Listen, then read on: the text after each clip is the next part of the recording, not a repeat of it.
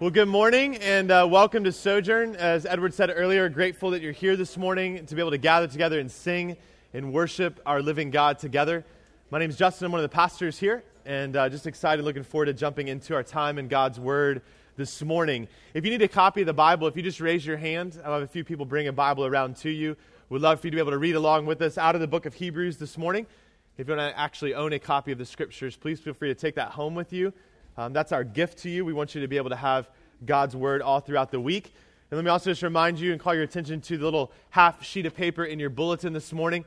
It's an opportunity for you just to take some notes uh, to hopefully help you focus during this time of the preaching of God's Word, and then to take it with you out of here to be able to continue to digest and process through what God is teaching you as you engage in community with one another throughout the week.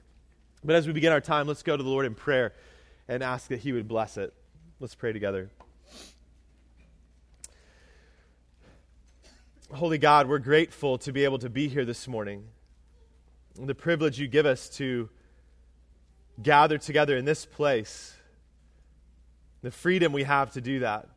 The blessing it is that we woke up this morning breathing, able to get out of the bed, to come here. Lord, that's a gift of your grace. There are brothers and sisters this morning that are struggling with sickness, struggling with difficulty that maybe aren't able to be here. We pray that you'd protect them and bless them this morning. But Lord, as we gather, we pray that the Holy Spirit would move in power in our time sitting under the preaching of your word this morning. We pray that you would do a work in us. Stir our affections for Christ this morning. Stir our trust in God this morning. Bring about a greater dependence on the Spirit this morning. And we pray that you would encourage us today. As we dive into this text to talk about who our Jesus is, I pray that you would draw us to him and encourage us today because we understand more of who he is and what that means for our lives here and now. So we pray, Holy Spirit, that you do a work this morning and that you get all the glory for it. And we pray all this in Christ's name. Amen. My uh, sister in law and brother in law are certified divers. They have all the gear, all, all, the gear that goes along with scuba diving. And my brother in law was into it uh, for a while before my sister in law got into it, but because he was doing it, she wanted to get certified as well. And so they've taken trips all over the place, uh, all over the Atlantic and the Pacific, just to do dives in different interesting places and check things out over the last few years of their marriage. And it is a pretty amazing thing to think about all the places that we can explore just here on earth. It would take a lifetime to go to all the interesting places in the world. But an even crazier thing to me, an interesting fact to me, is that some 70% of, our, of the earth is covered in water. 70%. That means that below the water, there's over a million species of plants and animal life. Mountains and ravines, underwater volcanoes and trenches. And then on top of that, there's shunk, sunken ships all over the place. Things at the bottom of the sea that are places that we can go explore and figure out what's going on with all of those things. And so what that means is, is that even if we're a great explorer and explore everything above the water and we don't actually dive deep below the surface of the water, then we're missing out on so much. So many amazing things to see. Well, last week we looked at Hebrews chapter 4, verses 14 through 16, and I believe that we just saw through that that I hope that God encouraged your hearts. There were just some sweet treasures of truth in those three short verses that we focused in on last week. Well, today what we're going to do is we're going to dive a little deeper. We're going to go a little deeper and look at these next few verses in the text in the book of Hebrews and see how they continue to elaborate on who Jesus is and why that matters for you and for me. He's not some distant deity, we learned last week, but he is a faithful high priest who has enabled you and me and invited us to come to a throne, not of judgment, but a throne of grace, to receive mercy and find grace to help in time of need. And there's something that's true for every person in this room this morning, whether you call yourself a follower of Jesus or not that we are people who in this life are beset with weakness. And we are people who in this life will walk through suffering. Suffering sometimes due to our own sin, and suffering sometimes brought about by the brokenness of this world. But the glorious good news that we heard last week and we'll see more of this morning is that we are not left alone and without hope in this world.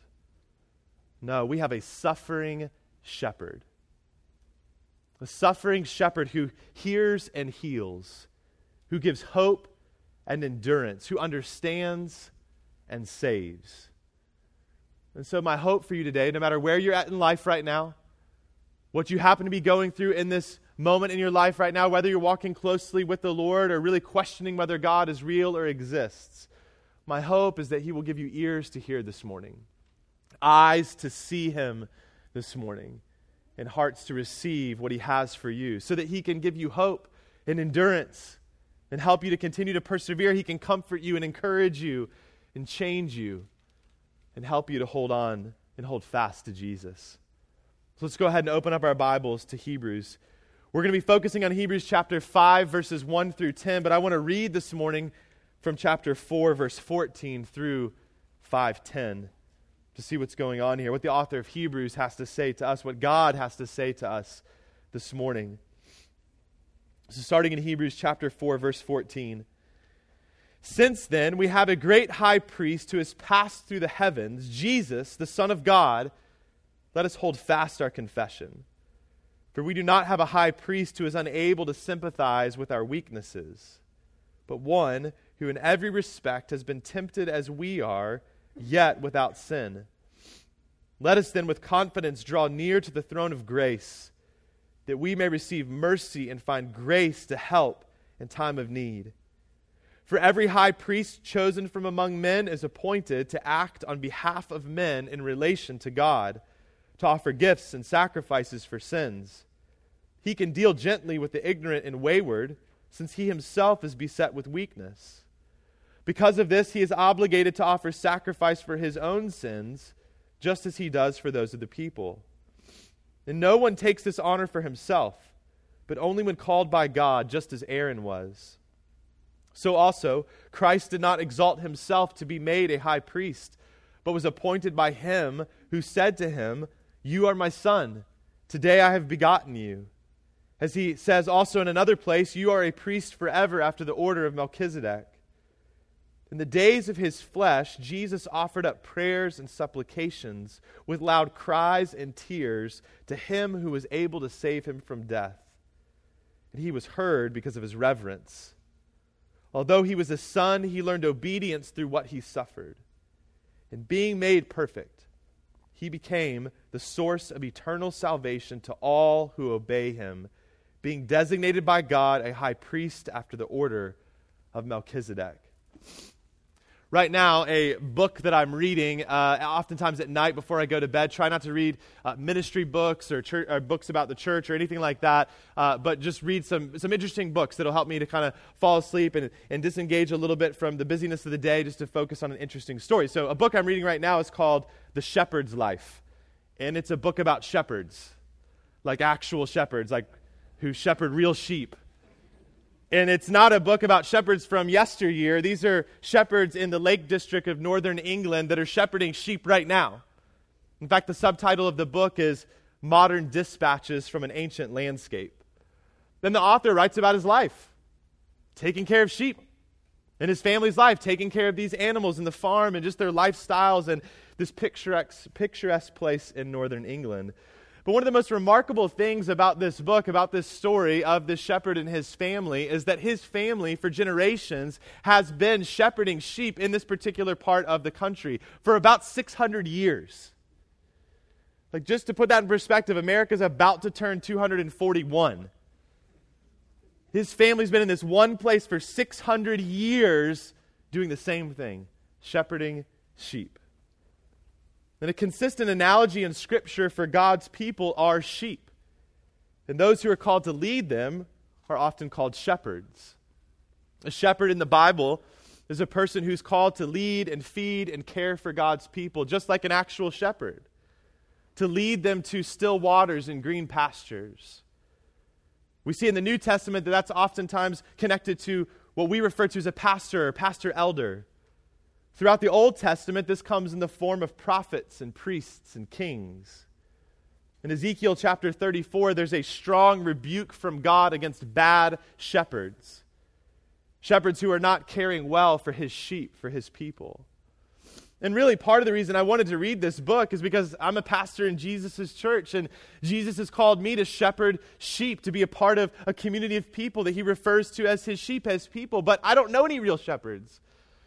And I don't hang around sheep, like actual sheep. So I'm like, what are you, what am I actually supposed to be doing? Can I learn something from what a shepherd actually looks like? And this book does a great job of showing this. Shepherding is a daily, unglamorous thing. It's an important role that requires deep commitment and deep involvement. And something that stuck out in my mind about shepherding is you cannot shepherd from a distance. You can't phone it in. And as we come to our text today, we're going to press in more and seek to understand the gift that it is that your Savior and my Savior is not just a Savior, but He's also a suffering shepherd.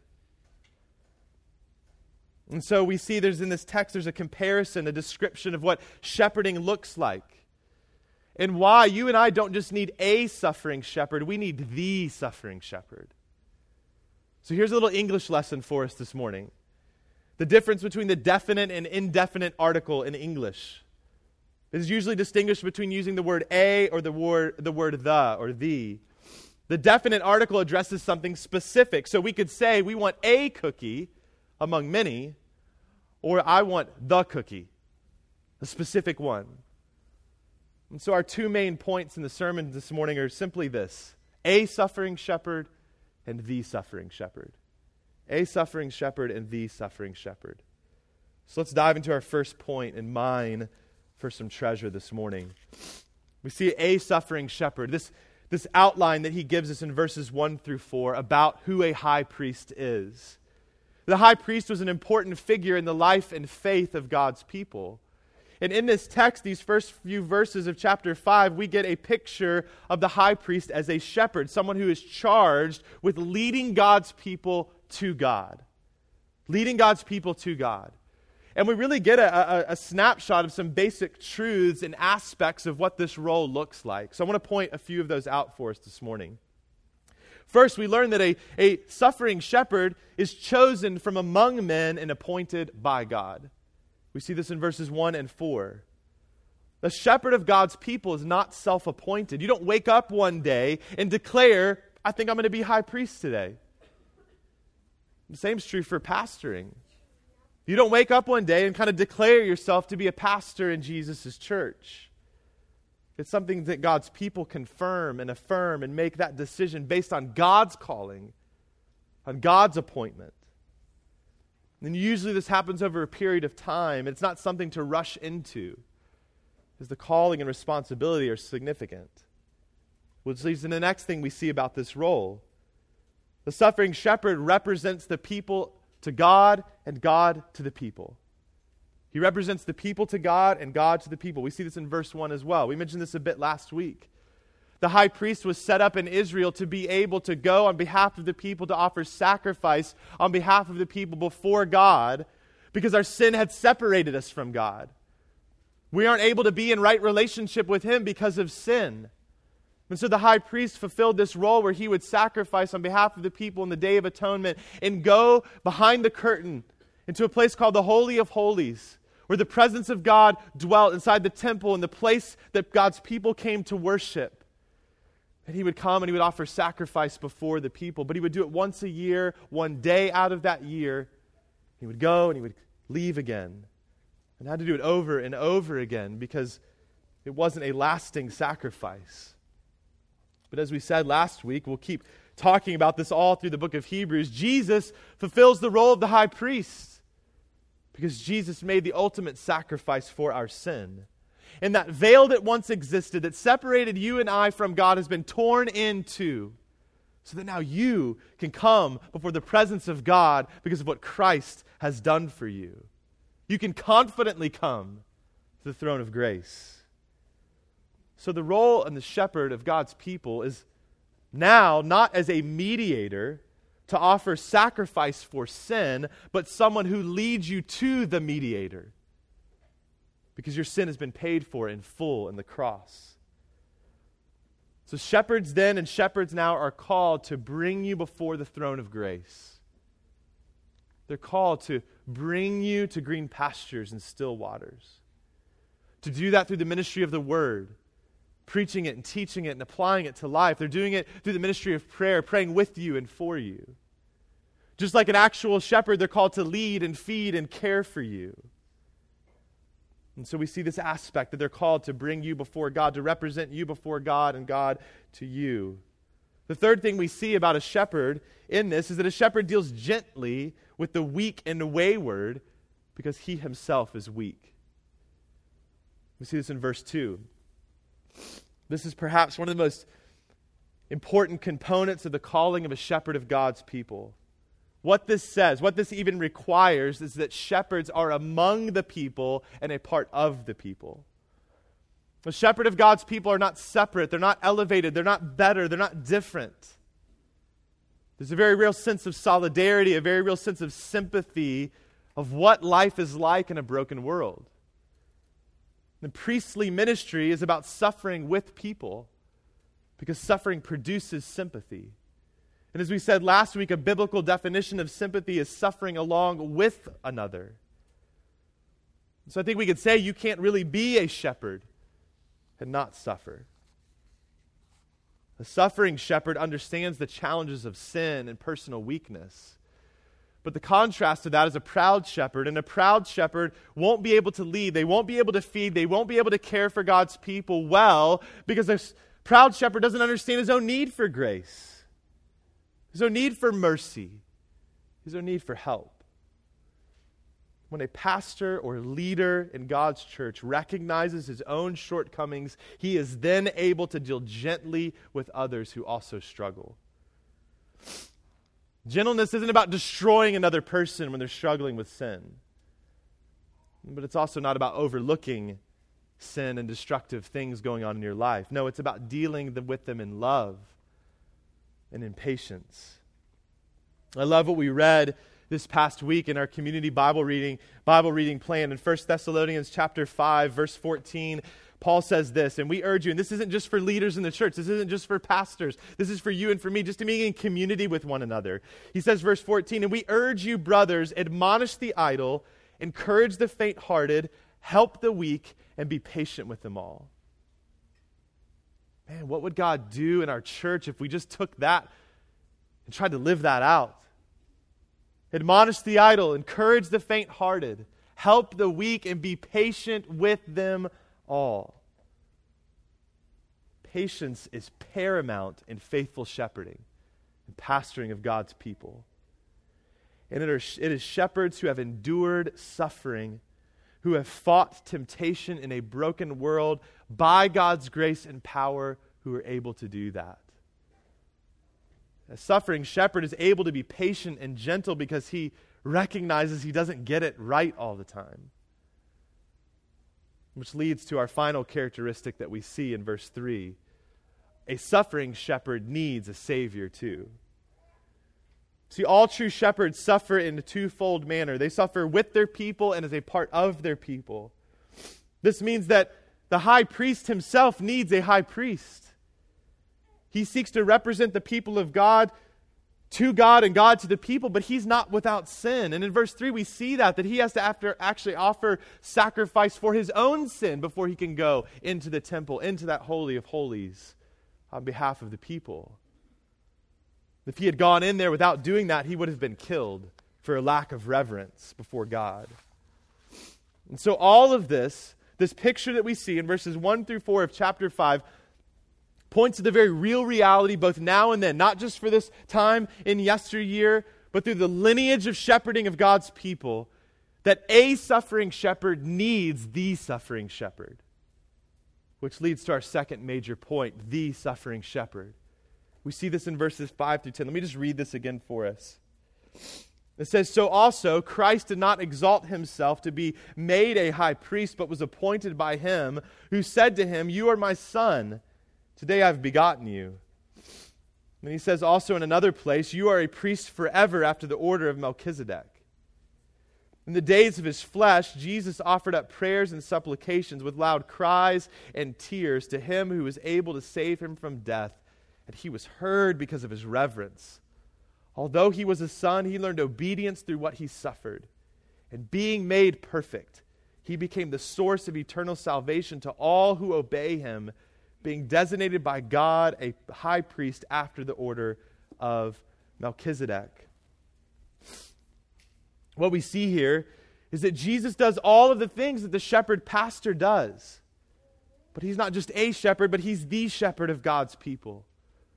Just like the shepherds before and after he is chosen and appointed by God from among men. He didn't just decide to do this, he listened to the call of his Father to go and take on humanity and be a servant, not to be served.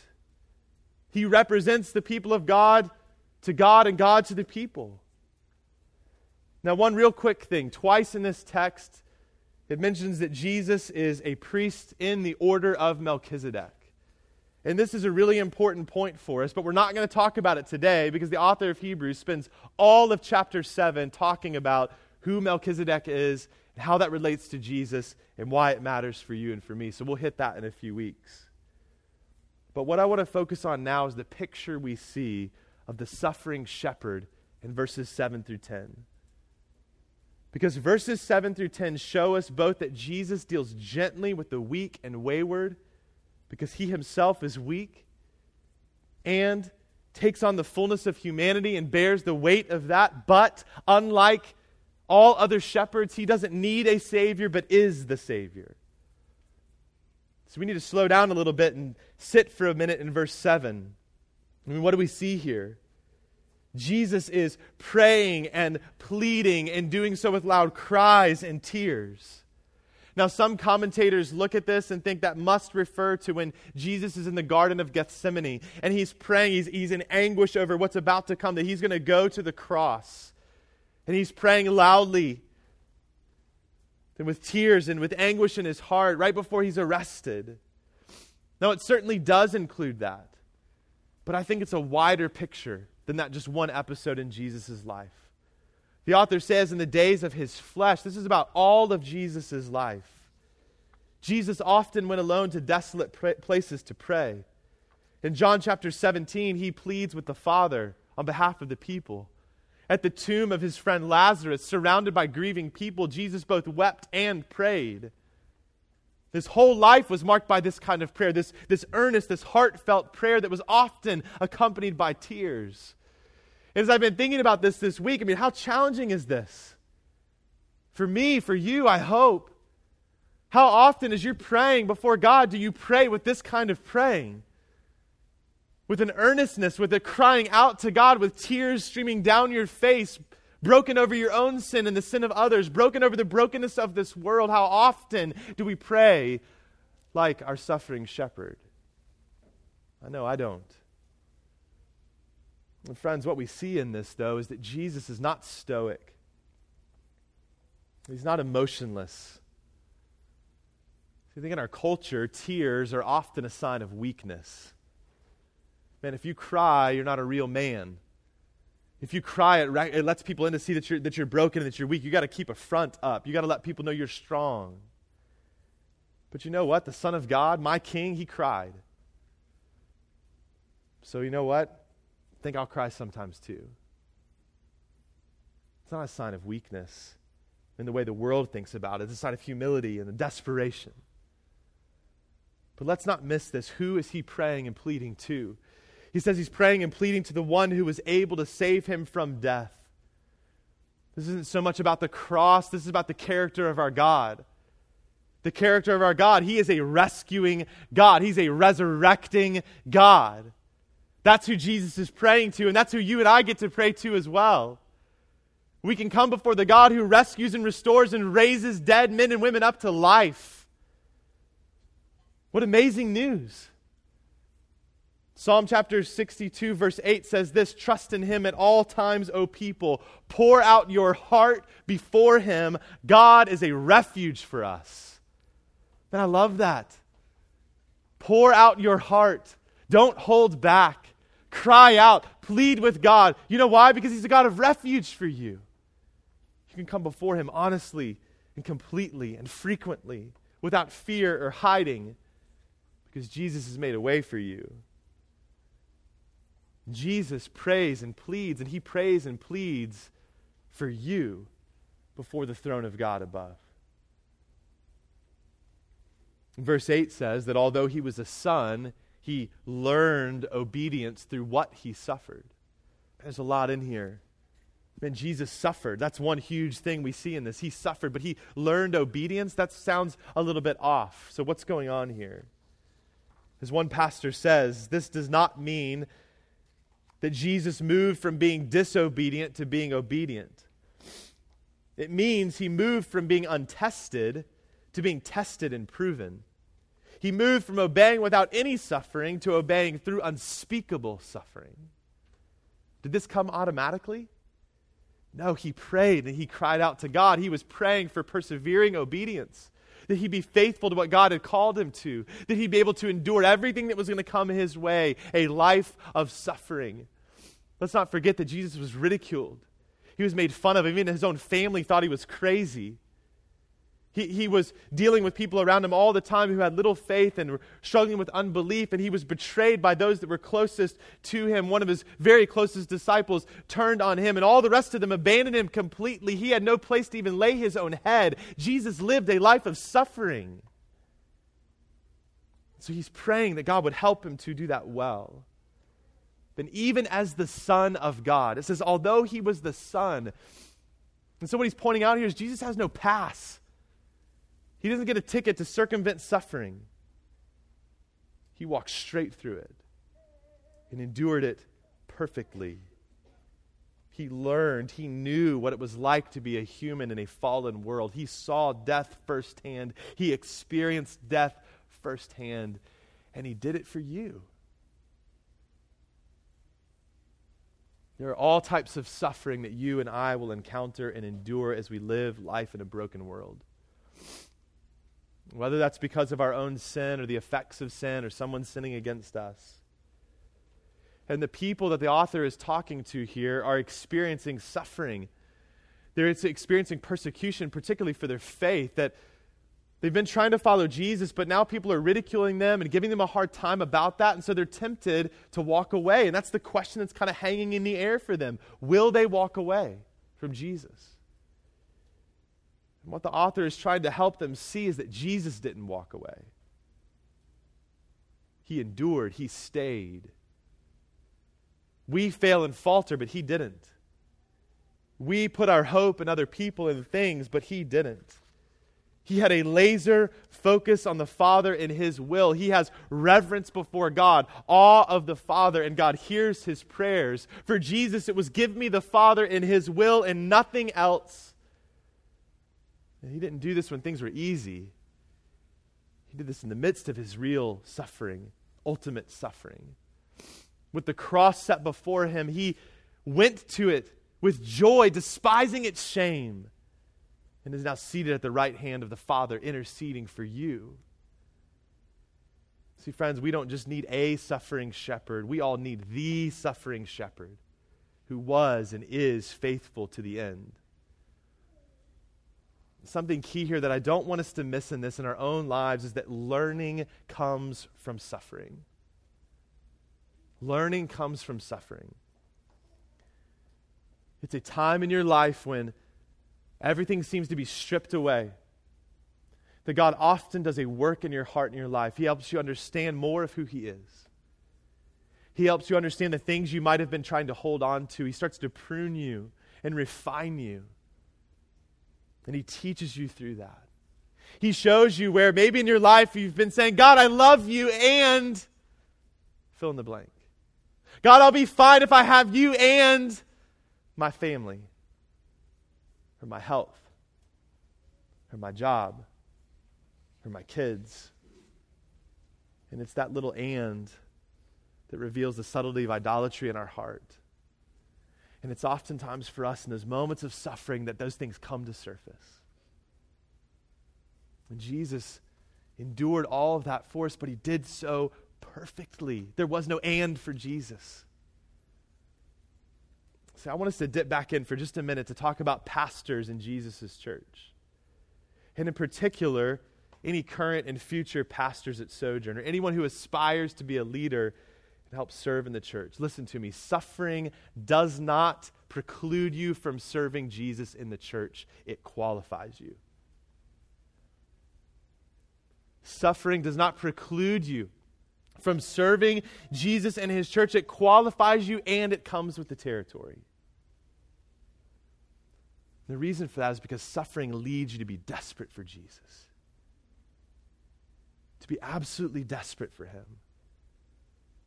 It's the upside down nature of Jesus and his kingdom. That it's suffering shepherds that get to help lead God's people. It's not those who think they have it all right and have it all together, who life is easy and perfect. And this shouldn't surprise us because it's also the upside down nature of who Jesus is a selfless, sacrificial, suffering servant, not a paragon of pride and prejudice and pompous power. Friends, do we recognize we follow a crucified king? Doesn't make any sense to the world around us. A crucified king, the suffering shepherd and overseer of your soul. So let me be really clear here. It is far better for you and your soul to follow a leader who walks with a limp, not a swagger. Because oftentimes it's in the crucible of suffering that God will snuff out the swagger in a person through humility and oftentimes even through humiliation. See, the mantra of every suffering shepherd is what Paul declares with confidence in 2 Corinthians 12. I will boast all the more gladly of my weaknesses, so that the power of Christ may rest on me. For when I am weak, then I am strong. That my desire for myself and any other pastor or leader at Sojourn is that we would embody this picture that we see in Jesus who learned obedience through suffering. Because every faithful pastor follows, has to follow the faithful pastor, Jesus. Because they understand their own need for grace. They aren't the Savior of God's people, they need the Savior of God's people. And lead people to Him. So pray for your current and future pastors and leaders that we might be able to serve Christ and his church well and faithfully following our suffering shepherd. Because of all these things that the author has laid out about Jesus, we see that Jesus is the source of our salvation. He is qualified to be our Savior. In verses 9 through 10, we see this that he was endured this suffering and being made perfect. He endured his suffering perfectly. He never grumbled or complained. He never sinned against the Father in the midst of his suffering. That qualifies him to be your Savior, to be able to take on your sin and your shame and your suffering. The sinless, suffering Savior died so that your soul could be counted free, free from your sin and suffering as we heard earlier from Isaiah 53 and see on display here in Hebrews 5. I just want to read this again, having read this, having studied through this together this morning, to hear these words again that were read over you already. Jesus was despised and rejected by men, a man of sorrows and acquainted with grief, and as one from whom men hide their faces. He was despised, and we esteemed him not. Surely he has borne our griefs and carried our sorrows. Yet we esteemed him stricken, smitten by God, and afflicted. But he was pierced for our transgressions, he was crushed for our iniquities. Upon him, the chastisement that brought us peace, and by his wounds, we are healed. Jesus is our compassionate high priest, the compassionate high priest, but he is he yours? Is he your suffering shepherd and savior? Salvation belongs to those who obey Jesus, those who follow him as Lord, that trust in him and his perfect righteousness, not your own. The trust in Jesus' ability to endure suffering, not your ability to endure it. So, is that you? Have you trusted in the suffering shepherd? Are you trusting in yourself or something else? Are you trusting in the suffering shepherd right now? Here's why this matters you will experience trials and difficulty in this broken world. And you'll experience them at different points in your life, and they'll be of different varying degrees. As I said, some of it will be brought about by your own doing.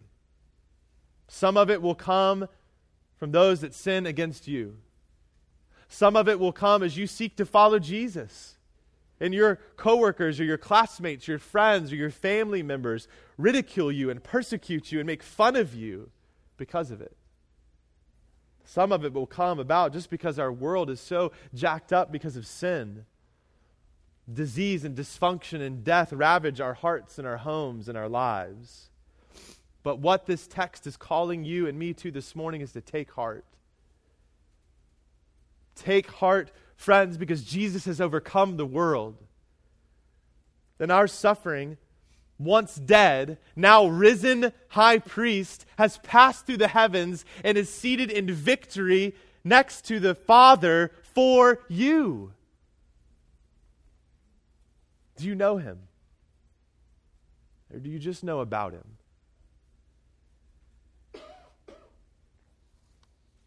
Listen, you have people who love you. You have pastors in this church who absolutely love you.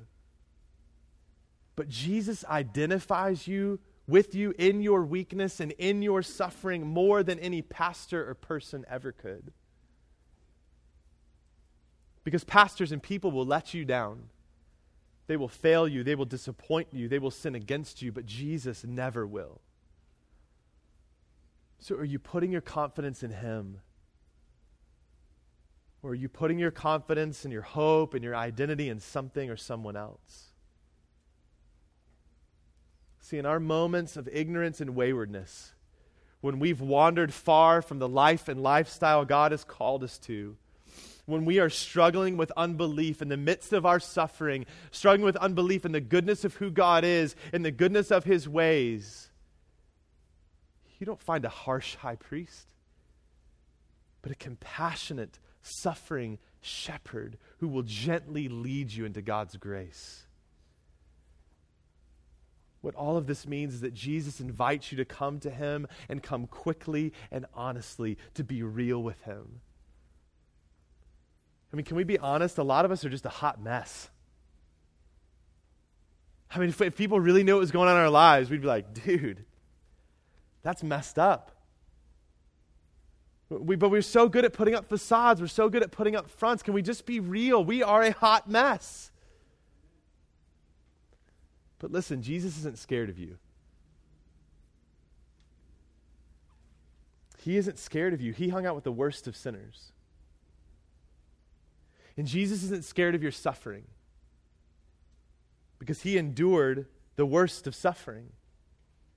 And Jesus isn't scared of your sin, he died for it. And so he doesn't just save the easy to save people. He doesn't save people who have little sin or suffer small inconveniences. No, Jesus saves to the uttermost.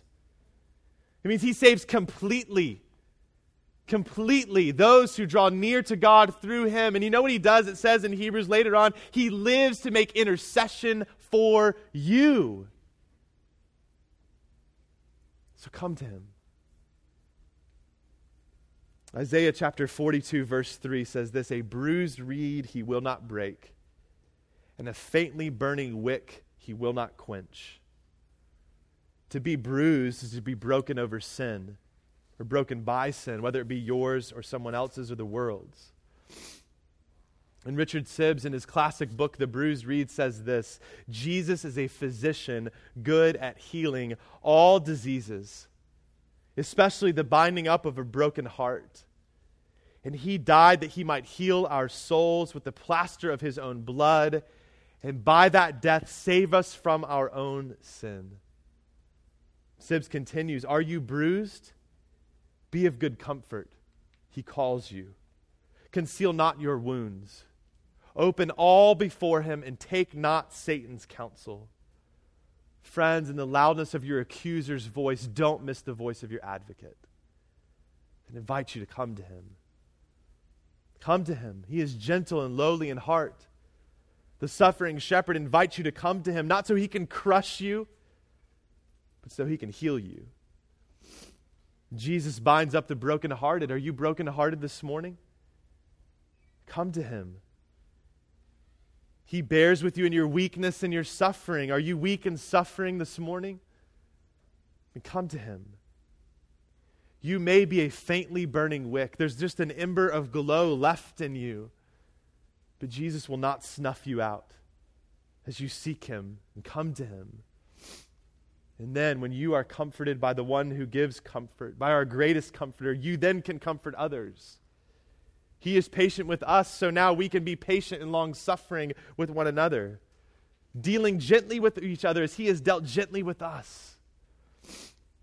Because right now, sitting here today, sitting here this morning in this church community, are, there are people that are hurting more than you know.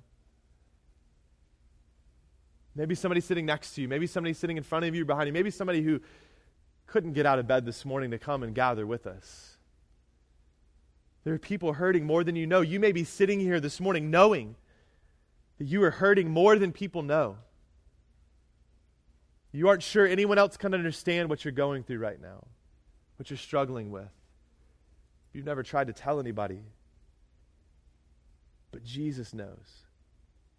Jesus knows. The suffering shepherd who prays and pleads with tears before our God, who raises the dead, knows.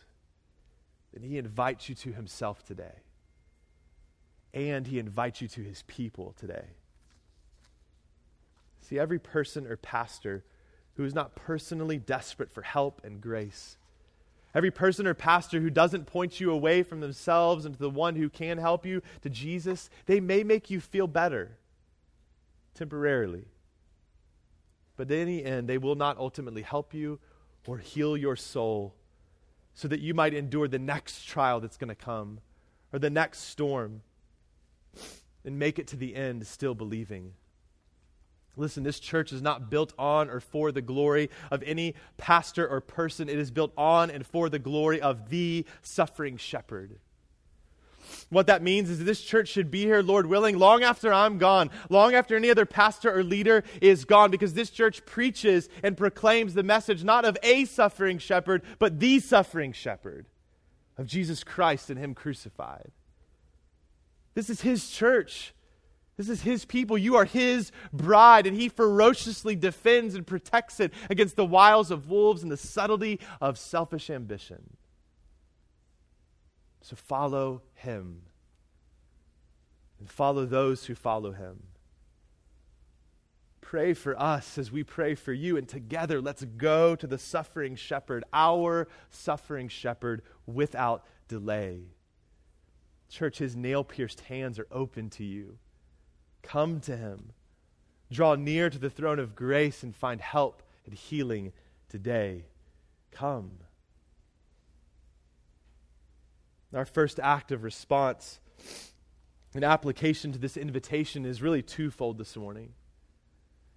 For those of us who are followers of Jesus, those of us that have placed our faith and trust in who Jesus is and what he has done, are invited to come to the table this morning to eat this sacred meal of the bread and the cup. The bread is a picture of Christ's body broken for us. The cup is a picture of Christ's blood shed for us. Together, they're a picture of Christ's suffering for us.